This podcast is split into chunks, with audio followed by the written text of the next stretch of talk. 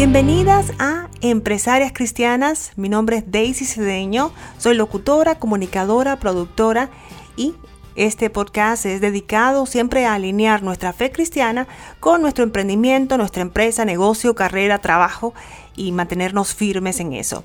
Y en el día de hoy seguimos con la serie 21 días de plenitud, por supuesto en el conteo también regresivo para el nuevo año, pero como hemos mencionado anteriormente, esta serie también se puede utilizar para esos nuevos comienzos, esa nueva empresa, reevaluar mm, cómo estamos en alguna área de nuestra vida, con la intención de siempre, por supuesto, acercarnos más a nuestro Señor Jesús y reevaluar nuestra fe también, ¿por qué no? Y en el día de hoy vamos con el día número 5, vivir con intención, observar, mirar lo que digo, pienso y lo que siento. En días anteriores hemos hablado sobre cómo es importante saber que lo de adentro se refleja en lo de afuera.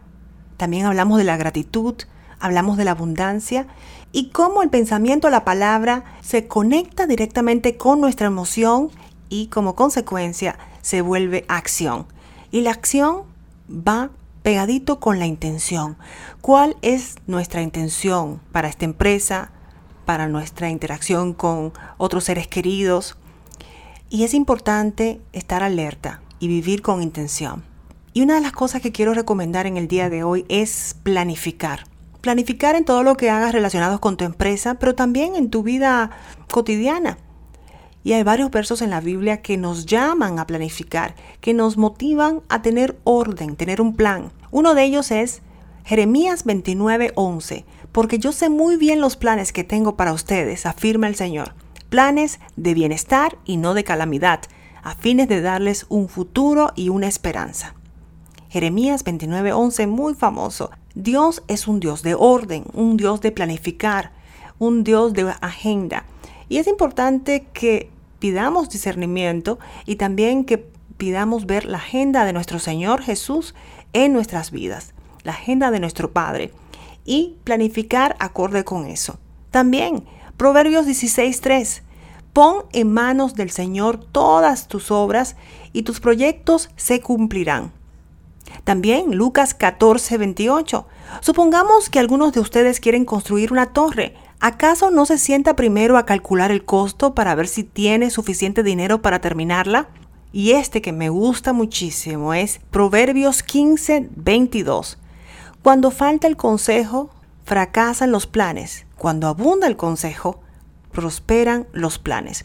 O sea que una y otra vez nos llama a la planificación, al orden. ¿Y cómo podemos hacer esto? Es muy importante tener varias herramientas para lo que es planificar.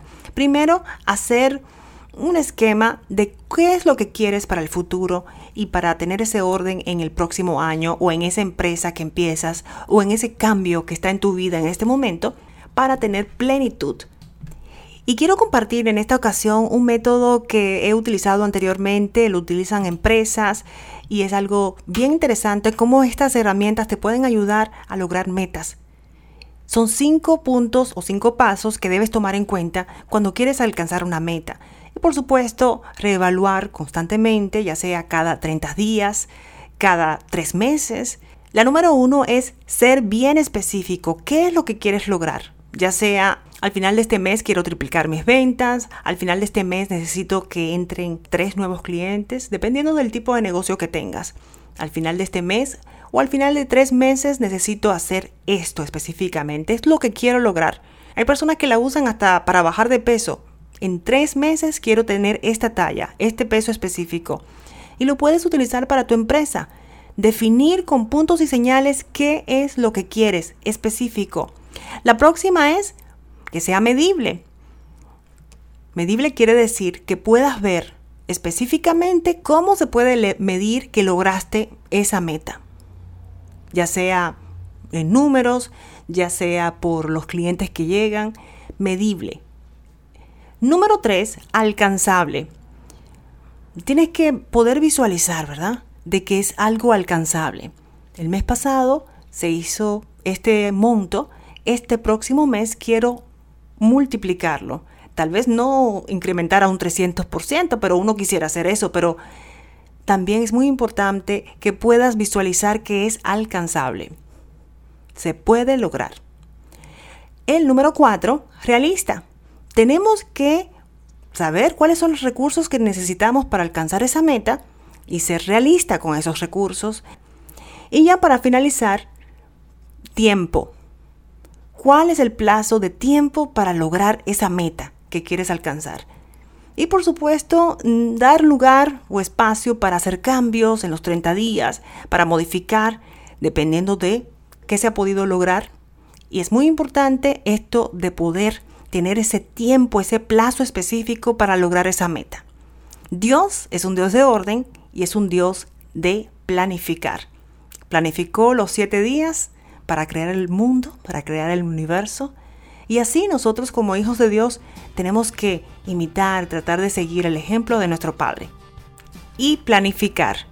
Por supuesto, eso se hace solamente viviendo con intención, estando alerta con nuestras palabras, nuestras interacciones, por supuesto nuestros pensamientos, que todo se conecta, desde los pensamientos hacia nuestras palabras y el accionar y nuestras emociones.